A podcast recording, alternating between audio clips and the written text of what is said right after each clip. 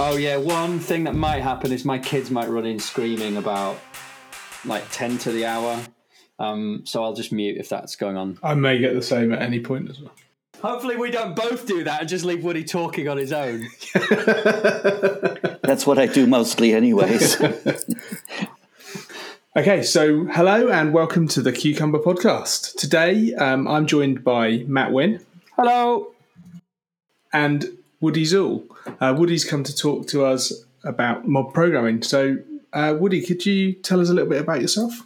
Oh, sure. So I've been doing software development for many, many years, over 30 years. And about 15 years ago, I started working for other people doing software development. And I've really enjoyed it. So this has sort of been my focus in life. And I'll say 15 years ago, I experienced some excellent work with one company that was doing extreme programming. This, I think, in 1999. And it really opened up my eyes to the ideas of Agile and the future of work that I could envision.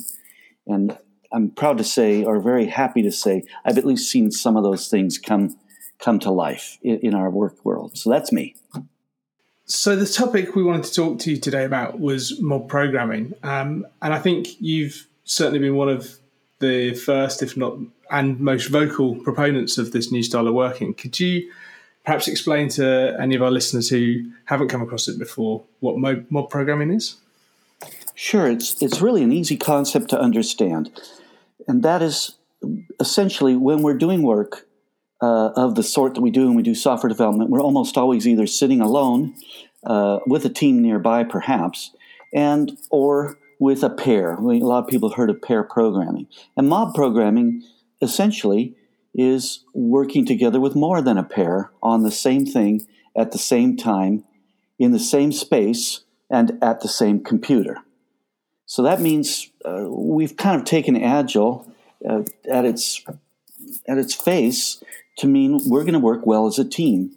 And that's what mob programming is. We didn't invent this, and we didn't even start out doing it thinking we are going to work together today and we're going to call it something new that hasn't come along yet. It was just we noticed that working together was working well for us at a particular point in time, and we started doing a lot of it. That was about 4.5 years ago. Mm. So I guess that's probably it. So to put a little bit more of a finer point on it, there's always just one person at the computer, and everyone else is essentially discussing and directing what is going to be done and put into the computer. And we call this a driver-navigator model that I learned many years ago from Llewellyn Falco. And I think he originated that concept. Once I learned that from him for pair programming, I switched to doing it because the basic idea is a lot of times in pair programming, we'll pass the computer keyboard back and forth to each other. Someone will say, "Oh, I've got an idea," and they'll take the keyboard and start typing. When they get a little bit blocked, the other person might say, "Oh, I know what to do with that," and they'll take the keyboard and work forward on it. But with the driver-navigator model, when you have the idea, you hand off the keyboard to the other person. So it's the idea, or what do we think we need to do next, is the key that someone else will take the keyboard so that you can express your idea to them, which sort of promotes the concept that we're going to always be discussing what we're doing, so we have two minds on the same thing at the same time. So mob programming just extends it out to a whole team, so the team can be paying attention to the code, they can be paying attention to the design, they could be paying attention to the business problem that we're trying to solve, all as a team. And it's got a lot of nuances to it, and it's not as straightforward as just everybody sitting together, but that's the basic idea.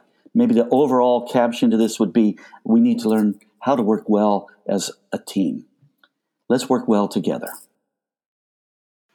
So why would I want to do this, Woody? I mean, what benefits have you seen it bring to teams? That's an excellent question that I usually ask in my talks. I ask the audience when I'm talking about this for them to tell me, why would we want to work this way? So initially, when people first see this, they're almost incredulous that it's just it can't actually work. But after I show it and explain why, you know, that the team did this and how we got to it, that I feel is enough of an introduction to allow other people to think about how could this possibly be useful. And one of the things that almost every comes up immediately is we're going to have this full communication with each other, sharing of ideas. There's to a level of fullness that we don't usually get when we're programming. And that's true. Another thing is it's a fun and relaxing way to work if you do it, at least in the manner we do it, because you're no longer under pressure to keep your focus on what you're doing all the time because there's 5 or 6 people keeping their focus on the work. So you keep each other at the right state of involvement. Another thing is that the quality of the work that we do is extremely high. We found over the 4 years of working that it was rare for something to get into production that had a bug in it. And as a matter of fact, to take that even a big step further, as far as I recollect, we only had maybe 1 or 2 bugs during that 4-year period that got into production because we're delivering things in very small bits and everybody's mind is on it. So we have little chance of a problem coming in. Another thing that we noticed is that we had very little technical debt because it would be rare for us to go past the thing we're working on with leaving it in shape that isn't good for the future. So we're always refactoring and bringing things down to the minimum that it needs to be, the simplest thing that it needs to be. All those are reasons we kept doing it. But the reason that we did this, I would like to say, is because the team decided to do this. It was up to the team to decide, is this good for them? And that's, I think, a much better reason than any of those other reasons. Those other reasons are why we would decide to work this way, but it's rare to have an opportunity for the team to decide for itself the manner in which it'll work. So could we dig into that a little bit? When you first started talking about mob programming, you said that you noticed that this was a good way for your team to work, and now you've just said that the team decided that this was how they wanted to work. So how did you get to notice that this was a good way for you to work? How did you just discover it, I guess, for this team? Yeah, that's how we like to think about it. We discovered this. Basically what happened was I had been hired at this company, Hunter Industries, in San Marcos, California. They're a manufacturer of very high-quality landscape irrigation products. And there's a lot of software that gets done in their company. And we had this. They had a team that wrote custom software. They called it custom applications. And basically, they wanted to become agile. They wanted to improve whatever it was that they were currently doing, and they believed that agile was the way to go. And I'm kind of well known in Southern California as someone who at least has an understanding of agile, and I've had some good successes with it, and a lot of people turn to me for things about agile. So I took the job, and I figured that I have 4 or 5 things that I like to do, and if you want, I'll share this with you, because this is really, in my opinion, this is the story of what happened. I invited everyone to participate in a weekly study session because I believe that studying together is important to do, and even more than that, practicing together. It's like if we don't practice something together, we can't really ever get good at doing it together. And I kind of have the hidden agenda that many of the things in extreme programming are worth at least trying, including pair programming and including test-driven development. So I introduced these things through doing this weekly study session. At the same time, we decided to use as our model of study and practice together a coding dojo style where you would have 4 or 5 people, the whole team, sitting in front of a large monitor, one person at the keyboard, one person standing up as the designated navigator. So as this was just a study mechanism that had worked well for me because everybody kind of is paying attention. You use a rapid timer, like every 4 minutes, you rotate so the driver moves out of the driver's seat and the navigator sits down and the next person in the group stands up and they become the navigator. And we just keep rotating that way throughout the whole study session. So we were learning how to navigate, we were learning how to drive, we were learning how to be patient and wait our turn to be the navigator before we spoke. All of these things are good team skills to have. But we didn't know where this was heading. But basically what happened, I like to introduce the idea of doing lots of retrospectives as well. And I'll take that a step further. We need to get really good at getting good results from our retrospectives rather than getting good at having retrospectives, because it has nothing to do with having the retrospectives. It's about what is the result. But a lot of teams I've seen, and I've visited a lot of companies, they have retrospectives essentially to check off on their checkbox that they took care of retrospectives that they've decided to do. We need to take that further and make sure we're getting good results. And there's a theme in software development, agile development, that if we compress the time of something that we're having trouble getting good at and do it more frequently, then both of those things will add to our ability to learn to do it. So we can do shorter retrospectives daily, and maybe that will help us get better at retrospectives. One more thing I'll add from Kent Beck, which I think is really important. So I was introducing these concepts. This last one is the idea from Kent Beck that he saw all the practices that he was using and knew were good because he had experience with them. And that's really important to me. He didn't read it in a book, although he may have started there with some of these things. He didn't say, this is really good because I saw a seminar about it or got trained on it. He said, I had experience with these and I knew they were good. I like that. And then he said, I pictured those as being the knobs on a mixing board.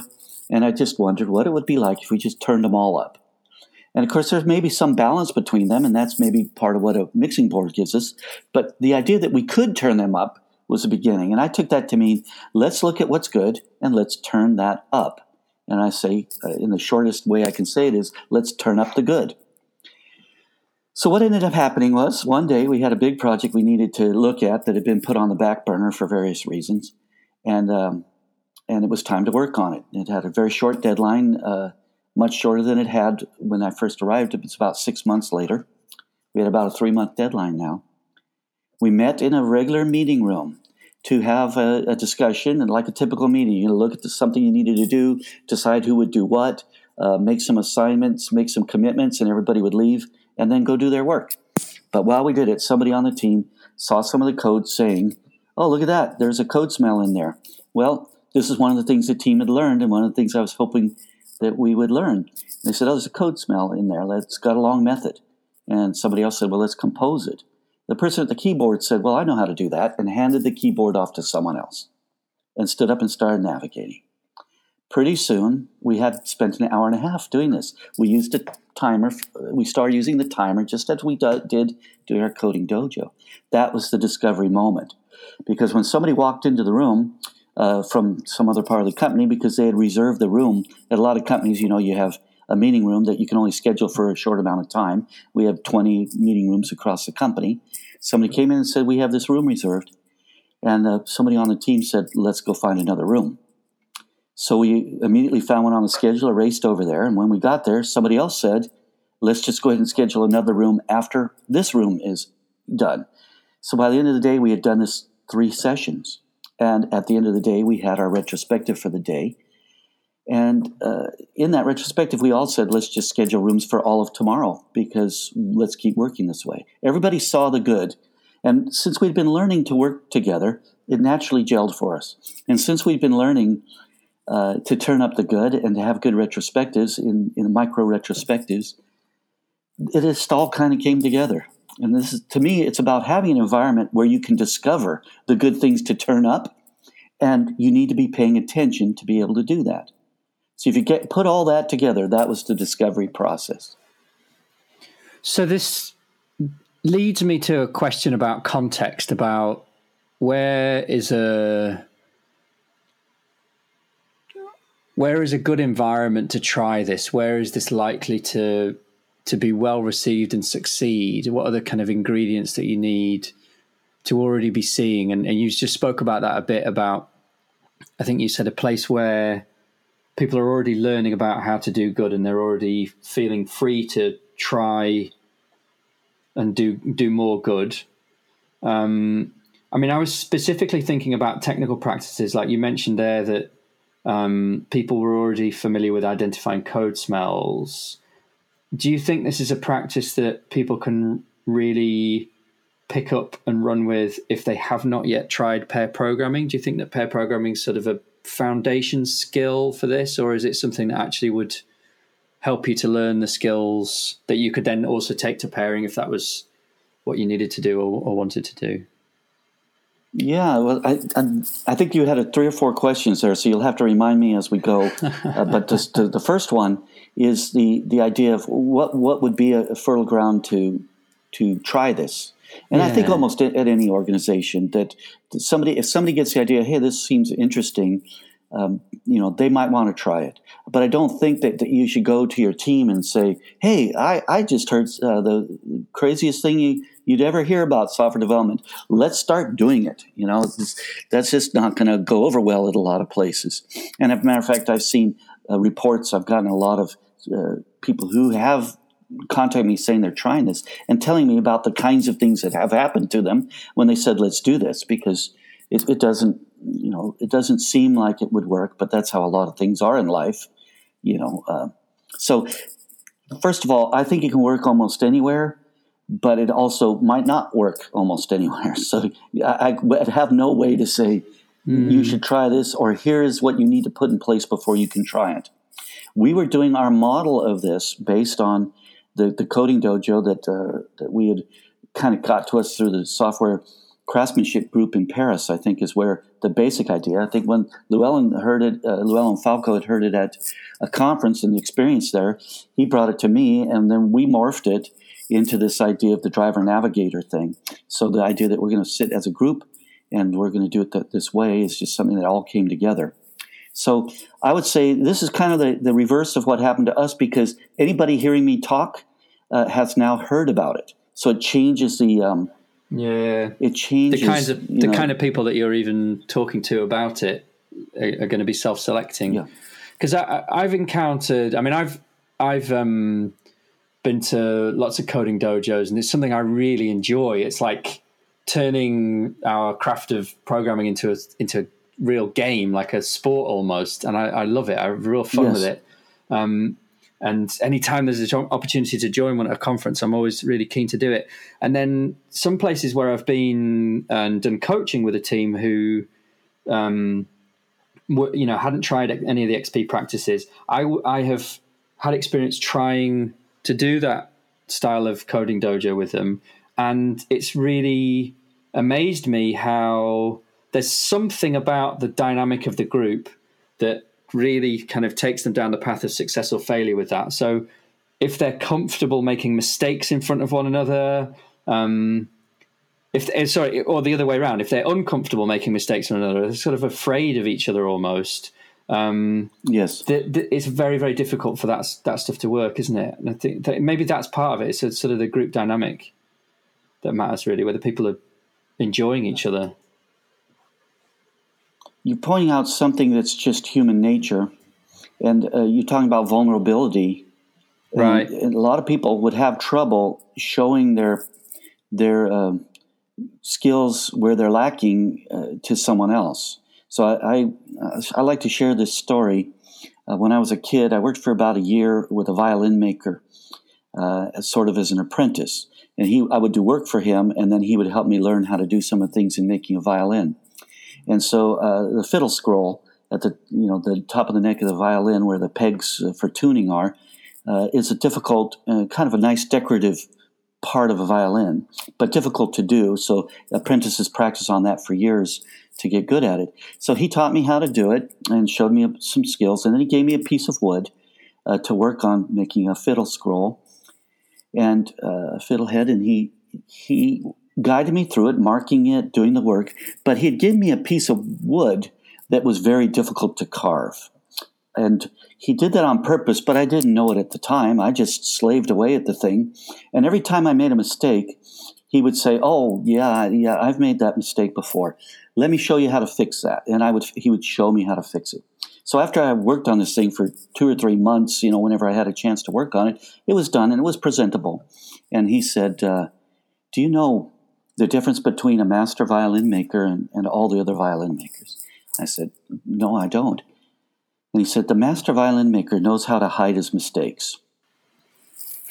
And once that sunk into me, he had purposefully set me up to fail so I could learn how to hide my mistakes, because he knew that in making a violin, you are going to make mistakes. And so whether that's really true or not, that was part of his philosophy. And that's part of what this is we have that in us that we want to hide our mistakes. But as the apprentice, the job of the master was to make sure I made all the mistakes so that I could learn how to deal with them. It was really a good lesson for a young guy to have. But I don't say it's a good idea to set others up to fail. That's not quite a good concept. But if we take this to the team now, we have to realize that we are all beginners in something that we're doing. Yeah. And we are, even the best of us have to get used to the idea of showing their vulnerability so others are comfortable working with us. And so I will place myself in front of the team because I know all my mistakes. I don't have to do it on purpose. They just happen. And then they get to see that, oh, he gets to make mistakes. That means I get to make mistakes. So that solves a little bit of that. But I don't have any good answer to it. I have worked with people who will not work with others. And I don't know what the reasoning they might have is. I think that already was a great answer. It's a great insight for me, that idea of people being comfortable making mistakes in front of one another. I remember a friend of mine describing about the first time he ever tried pairing, how he was terrified. So he went to work at a place where ThoughtWorks were in, and he wasn't working for ThoughtWorks, he was a contractor, and he thought he was going to get fired because they were rolling out XP across the whole program, and he didn't know about XP, and he was going to have to start doing pairing. And he had an epiphany, like he was delighted by it. But when he first had to do pairing the first day, he was just so scared because he thought that he was the only programmer. And this is a really brilliant guy, by the way. He thought he was the only programmer who had to, go and look up on Google when he couldn't figure out how to do something. And he was terrified that somebody else was going to find that out. Isn't that what programming is? Right. It's a bit like the advice of be the one to ask stupid questions, isn't it? Like when you're talking to people about something new and a question pops into your head about what they're talking about, don't be afraid to ask that question because there's probably someone else in the room that wants to ask the question too. And it's the same thing but about programming. Yeah, you free everybody else. Yeah, that's a real good point. You can be the model by which others can accept themselves better. One thing that I've done, so I've worked, I've done a lot of consulting or coaching over the last while, and one thing that I'll often do is if we're standing at the board and everybody's picking the work that they're going to work on for the day, I'll pick a card off and say, hey, I'd like to work on this, but I don't have a clue what this is, so can somebody help me? And then when you sit down with them, they're automatically pair programming. And now I'm exposing. I don't know what this thing is. As a matter of fact, when I go around and I'm at different companies, they're working in languages I've never had a chance to work with. I was at a place the other day. I've fiddled around a little bit with Python, but that's what they use as one of their fundamental languages. I really don't have much experience with it. Everything I do is going to need to be directed, and that allows everyone to get that comfort feeling that this guy who's coming here isn't here to show us how good he is. This guy is here to help us, learn. And I guess maybe I should put a point on that. I can't really teach anybody anything, but I think I can help people move past the problems they're having in having a learning environment. There's one way I like to look at it is this. If we have an environment where everyone can excel, everyone will. If we don't put that environment in place or find a way to have that environment, then we start getting these dysfunctions where we're afraid to let others see that we're frail, that we don't know everything. And so it's good in a team to have a couple very advanced people who are happy to let it be seen that they're not know-it-alls, that there's areas that they can't do well. And even in the good work that they do, there's going to be mistakes that they don't mind having shown to them. Because once we discover a problem, then we can learn how to solve it as a team. And that frees up the rest of the team to say, yeah, I'm a little more comfortable working in front of somebody. But there's no quick answer. I mean, to say there's no, in one step, everybody's good at being exposed. We have to be careful. When you were describing how you started with mob programming, You talked about the coming from the Randori dojo style of a driver and a navigator, and then rotating through those roles as well. But you also talked about later on, it's kind of everybody else is a navigator and there's a driver, and people are discussing how did that kind of evolve? So when you do this as a study session, you have to have some sort of an order that also requires that everybody be prepared to talk about the work we're doing when it comes their turn to be the navigator. Because otherwise, the people who aren't ready to be talking, they'll just defer to someone else. This sort of requires that we learn beyond the code stuff we're learning, we're also learning how to express our ideas. And that's part of why we do it, work this way. So when you do it as a training exercise, it's good to have that model of a little bit more of a constraint. As a matter of fact, I use this in my workshops. I use three models of working this way, and the first one I start with is that, because there's an important lesson we have to learn, and that is to keep from speaking. So often we think that, oh, wait, I know what to do, and we feel that's the time to bring it up.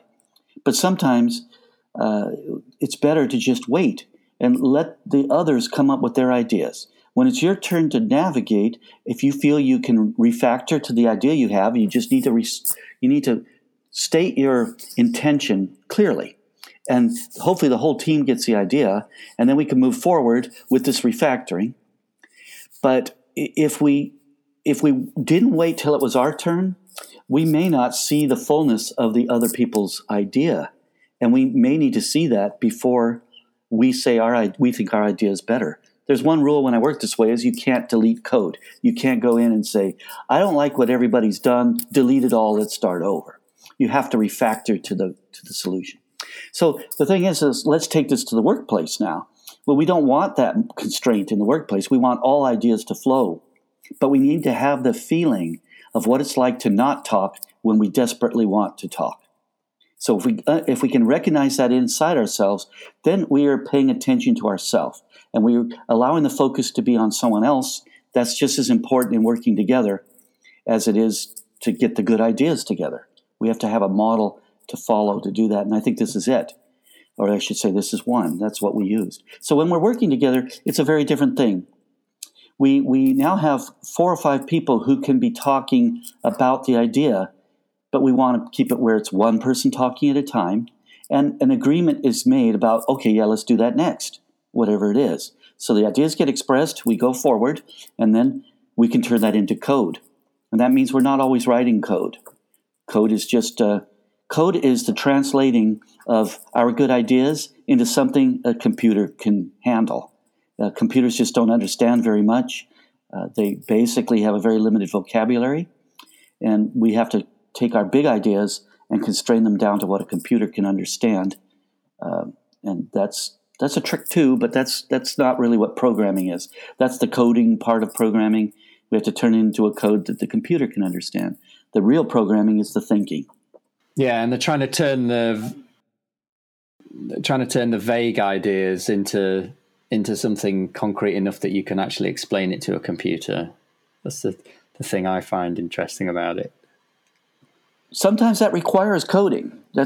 Coding is an important part of this process, but if we, as a team, I can kind of enact it a little bit here. Somebody might say, you know what we need to do is, this story is about sending out late warnings on somebody's payments. Maybe they haven't paid an invoice, and so this is going to go through everything and find late payments so we can send an invoice out. There's the top-level story. Then somebody might say, well, we're going to need to get a customer object, a collection of their invoices, loop through them, find a late payment, and then make a notice, and then it'll get emailed to them. Well, there's a little bit, we're getting moving close to what we're going to do. If there's a driver, the person at the keyboard knows how to new up a customer object and knows how to get a collection of their invoices. They can just start coding that. We don't need to go any deeper on the level of the idea. Then somebody can start translating into code. And in a minute or two, we'll then see, oh, wait, but we need to do this too. So it's in the doing of the work that we discover the work we need to do. So as that comes forward, we will start saying, oh, we need to go here first, and we need to get permissions for this database. So how do we get that, and things like that. So those are just a few simple examples, but you can see that the discussion is getting us to what is the work, how does that fit into our design, what does our architecture do with these kinds of things, and so on. And at some point, maybe it's going to appear to somebody who's working with it on a screen as a list or whatever, and then they can select, send emails or whatever it is you want to do. So this reminds me of an issue that we came to a few times when we were mobbing, and I think maybe this is partly because of the context of having a very, very young code base. So we literally did mobbing from the first acceptance test onwards. So we were building out our architecture as we went, and we would hit points where we weren't sure what was going to be the right code to write. And we were essentially, the mob was stuck because we wanted to try different options. And an approach we took at that point was to stop the mob and split into pairs who would go off and investigate the different ideas that we had as spikes. So for people that don't know the terminology, that's like a throwaway piece of code. And then we come back together, and we'd usually just time box it to an hour. We'd come back together and have a little show and tell and compare what we'd been doing. And sometimes, this had been the cause of an argument.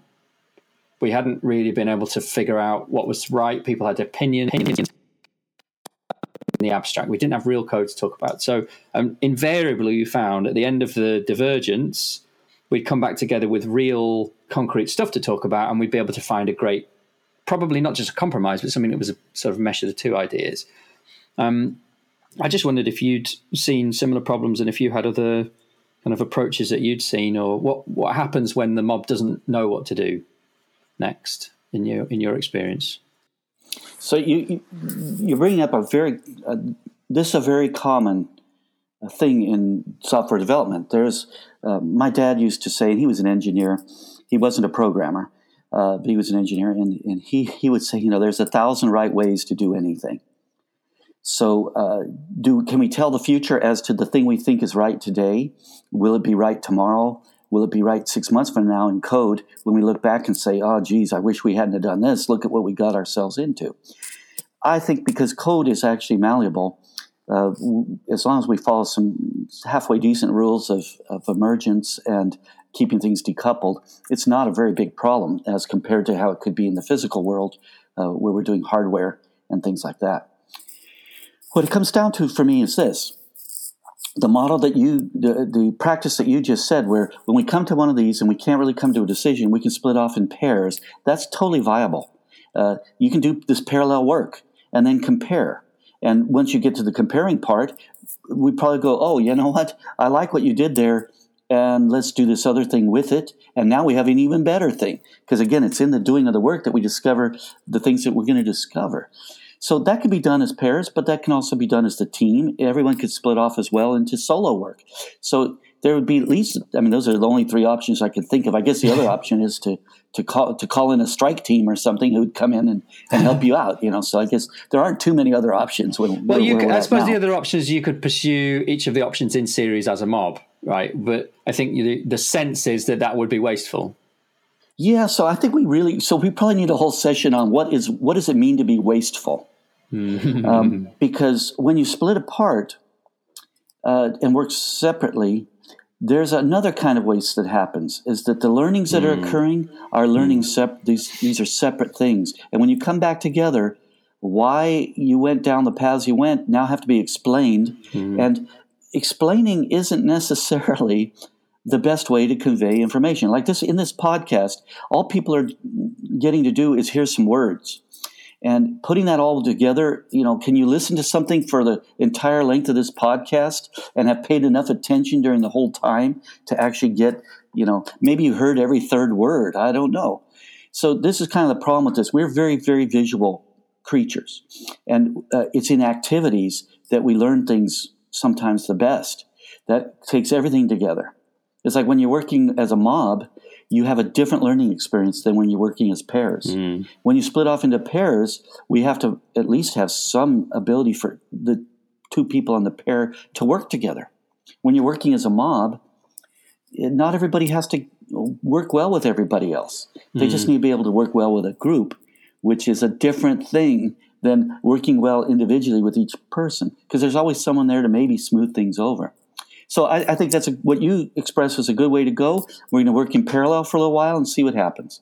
And that's something that our team often would do on some things. For example, we'd come to a part and say, oh, we need three of these and we need three of those. Let's just all split up and do one each, something like that, you know. So there's no reason you have to keep it all together, but it's just it's another way to do it. I would state, though, that we don't need to do these things to their fullness to make decisions. So one approach is to say, which one of these do we think is least likely to be useful?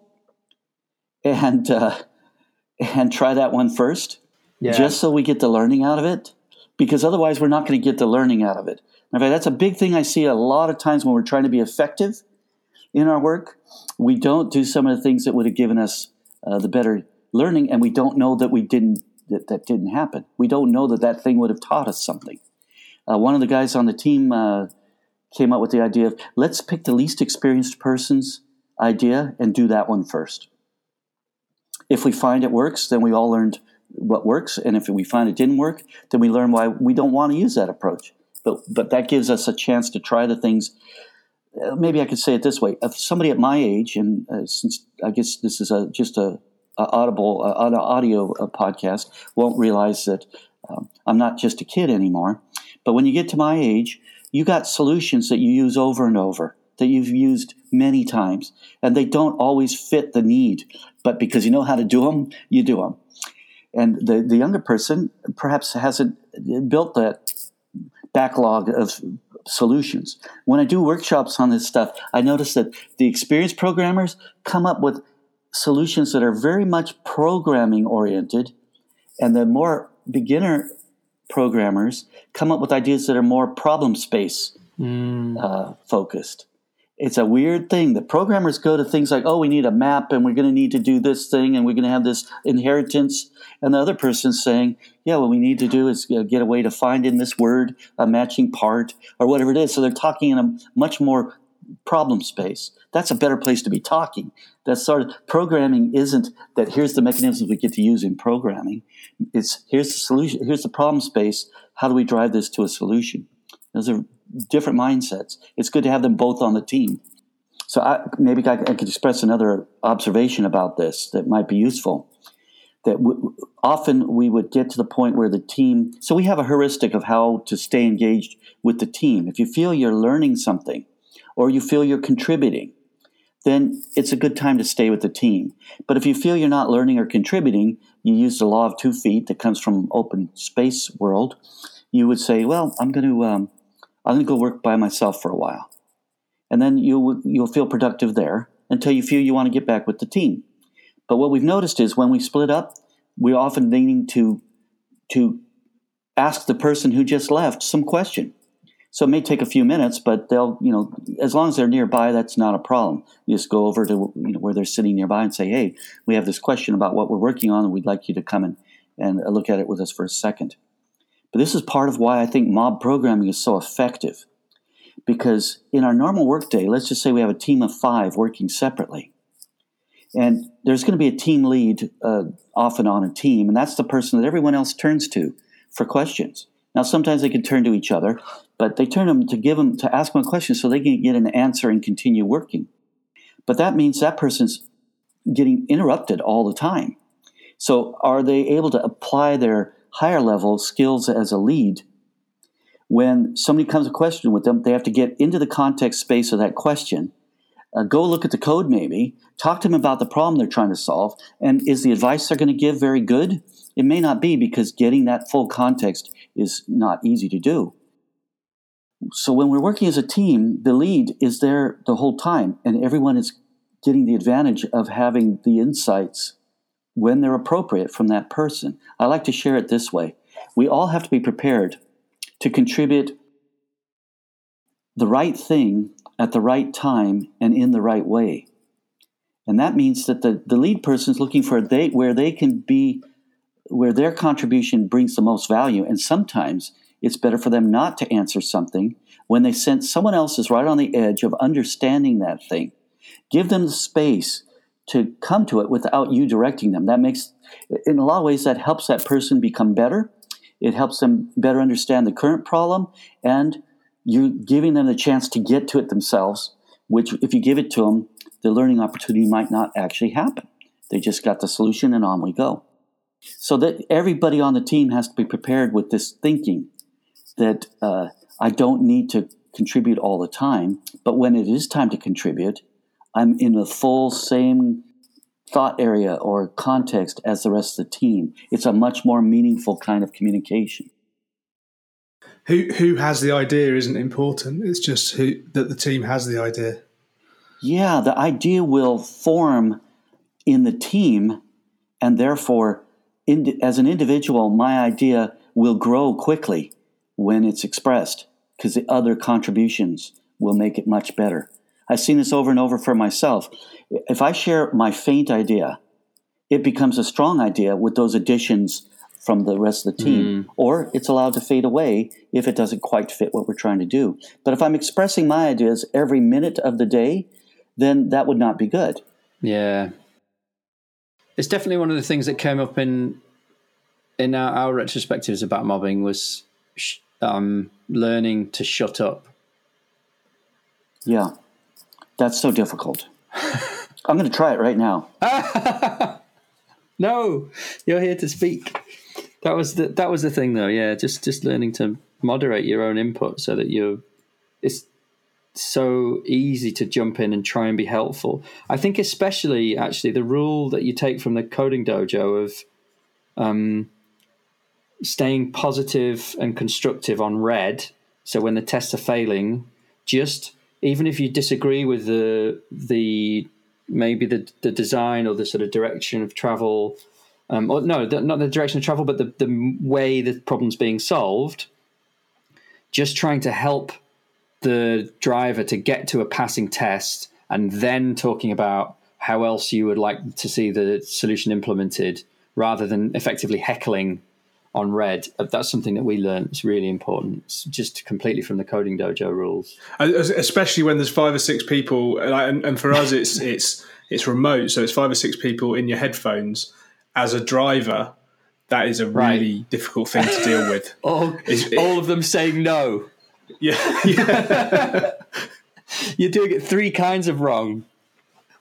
Yeah. When is it time to stop mobbing?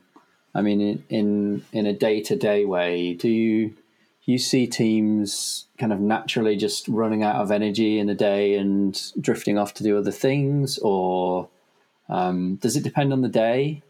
Some days they like do it till 5 p.m. and they wish they could stay longer, and some days it's shorter. Or how do you see that working? So I've worked in software development for other people for about 15 years. The 15 years I was just doing it for myself and within my own company where I needed the software I was writing, I would sometimes work all night on it just because it was just so compelling and fun. But I also noticed the next day I wasn't as quite as effective as I was the day before. And so there is a saying as well that I've heard lately that I really like, and that's at 5 o'clock, that's when we start writing tomorrow's bugs.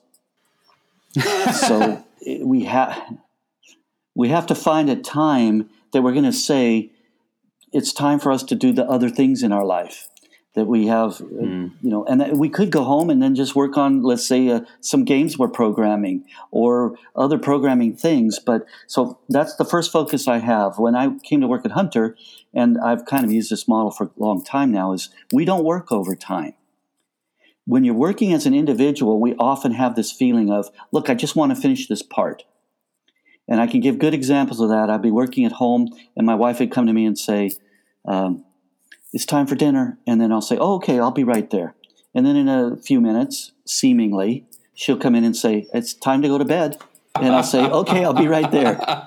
And then in a few moments, never done that. I've no idea what you're talking about here. This has never ever happened to me. It's time to go to work.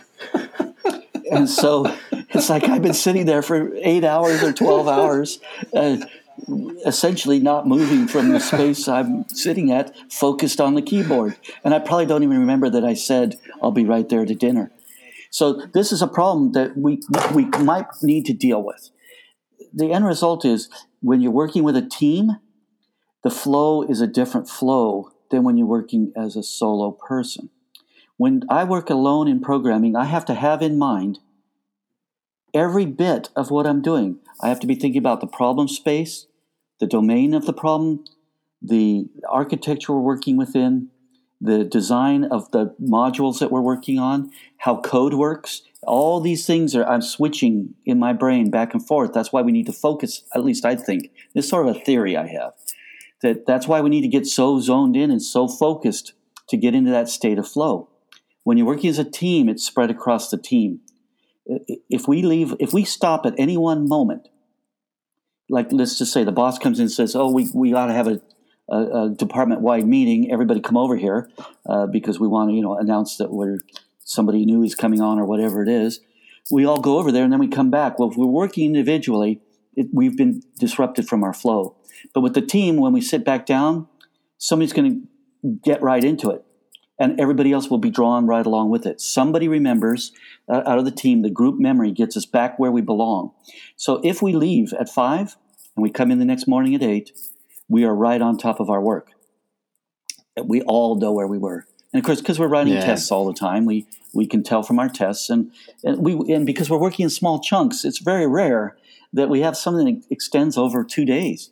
We get stuff done quickly this way. Things go into production daily in the model we were using. We tried to get something into production on any project we were working on every single day. So that means sometimes we were going to production 4 or 5 times a day. Yeah, we added a constraint ourselves to just work from 8:30 till 12 and stop at 12. And some days it drifts on for another 15-20 minutes. Yeah, noon. Some days it drifts on for another sort of 15-20 minutes. We try and stop at 1:45 and have a retrospective, just make some notes. We've got one file in the repository where we just make notes every day, just a kind of big long log. And some days it drifts over a bit, but it's been, I think Steve wrote a blog post about it. It's really healthy, I think we found, to have that constraint that there is space outside of the mob to do whatever. Yeah, that's a great point. When you're working together, not everybody's rhythm is exactly the same. If I feel I need to go get up and take a little walk, that's all right, because everybody else will just continue moving forward. And when you gather back together, you will quickly recognize the progress that was made. If they finish the story that you were on or the bit of work you were on, they start on something else, you get up to speed on that really quickly. It's a much more open way of working than when you're working with a pair, where if somebody takes a break, you're no longer pairing. When somebody takes a break, when there's 4 or 5 of you, you still are mobbing. You're still working as a group. Matter of fact, those are the kinds of things I would say it's good to practice. So every now and then you might just say to yourself, well, I'm going to leave for a few minutes and come back and see if I do get back on track really quickly. Because I think beginners often see, if I leave for a minute, I'm going to miss something important. And they're going to feel like they're not. So they're going to be a little bit too focused on paying attention. It's not about paying attention to that degree. It's about paying attention generally to what's going on. We don't need the same level of focus on everything that we need when we're working alone. I'm not saying this is true for everybody, but it's just an observation I've had. It's worth experimenting with those kinds of things. So we've talked a lot about the kind of mechanics of coding in a mob, and we've touched a little bit on design. But one of the things you said at the start was there's always someone who's got their eye on the code and the design, but also the business problem. And how important is it to have someone who owns that business problem involved in the mob? Well, I would say it's critical. So I would want to see, as part of the team, is the business expert. So as we were working at Hunter, we didn't have a dedicated product owner who could spend the whole day with us. So we did our best to have them involved as much as possible. So they would come to be with us every day for an hour or two.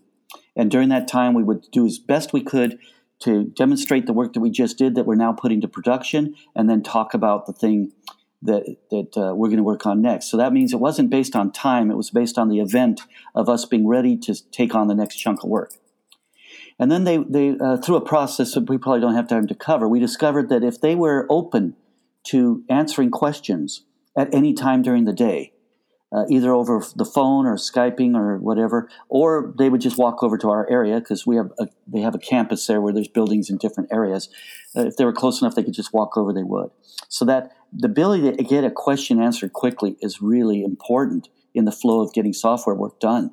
What I've seen, one of the ways they're working with it at Hunter, I was there doing some consulting in the last few months, is they do have some embedded product experts who are just totally the expert in the world about what needs to be done on this particular project, and they spend a lot of the time with the team. They actually have a setup where they are sitting with the team, available to answer questions at any time, but their setup is there that allows them to do other things they might need to do. But I think if the work is important, it's important to get those questions answered immediately. There's so many nuances to it, but I think it's critical. This is an idea of a whole team. A tester is not separate from the team. A database expert or somebody who's is the build expert, that's not somebody else separate from the team. These are people who are on the team. And if we're pushing stuff to production daily, then we all have activities during the whole day that we need to be doing together. So if people want to give mob programming a try, I see through Twitter that you are running all over lots of free mob programming workshops. Could you tell us a little bit about those workshops, what people can expect if they came along to one? So I try to introduce all these topics, and I really appreciate having a little space to talk about this here. What I like to see for myself, I think that a 2 or 3 day workshop is ideal, but all the ones that I've been doing have been 1 day because that's what a lot of people have time to do. The reason that these workshops are free that I'm doing is I generally find somebody, a sponsor, who will bring me into an area and get me enough work to make it worthwhile. And then somebody has to arrange for a place to do it. But I can't really handle more than maybe 20 people in a workshop, so it's not usually too hard to find that. What happens in the workshop is that we're going to first learn a little bit about the nature of software development and why it's so difficult. And then let's learn a little bit about what it means to work as a team and how much better it can be when we get good at working together as a team. Not everything works well as a team, but in software development it can, and we want to understand how that might be, what are the possible advantages. Then we get into coding, and we demonstrate the basic idea of the coding dojo, as I explained earlier, and we get some experience with that, and then we go on to a more extended project that's still just a kata, but we go into this more advanced project and spend the rest of the day practicing not talking, practicing only talking when it's right for us to talk. At first, everybody has trouble with the not talking part, but it's really hard also to navigate well, so we want a little practice with that.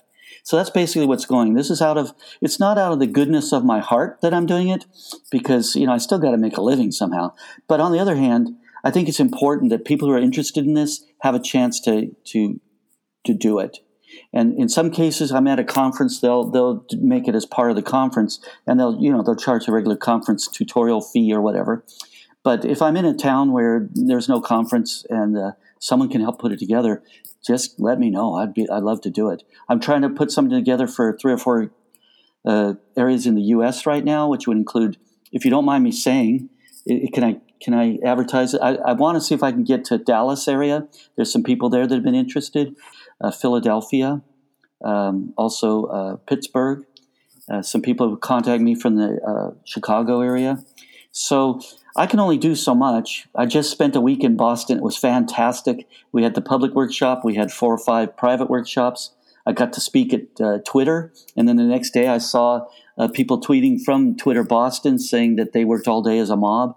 And that's really heartwarming to me, because it's not important that people accept these ideas, but I love to hear that they try them and see what it is for them. We have a mob programming conference coming up in Boston, May 1st and 2nd. We're having people coming from all over the world who are going to act as mentors for anybody who wants to learn these things. It's going to be experiential, almost totally hands-on. We'll form teams, and people work and flow from team to team as they want for the entire conference. In May, I'll be at Agile Manchester. That's the 11th through the 13th of May, and on later to the to Edinburgh for the XP 2016. I think some of you will probably be at XP 2016. Yes, yeah. Is that right?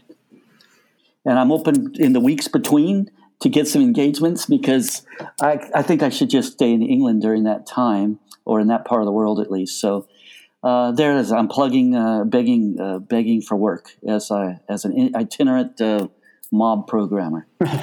That's fantastic. I'd encourage everybody to get in touch with you who thinks you could come along and help, because if we can keep you in the UK between those 2 weeks, there's much more chance of everybody getting a chance to have a go. Thank you very much, Woody. It's been an absolute pleasure. Excellent. And thank you. I'm looking forward to catching up with you when you're in the UK, and we can talk more about what we've been doing as well then. So for everybody listening, you can subscribe to the podcast on iTunes and Stitcher, and we'd love it if you could share this episode on Twitter. And SoundCloud? And SoundCloud, yep. That producer Theo is nodding. Cool. Well, thank you very much, and goodbye, everybody. Thanks, Woody. Thank you.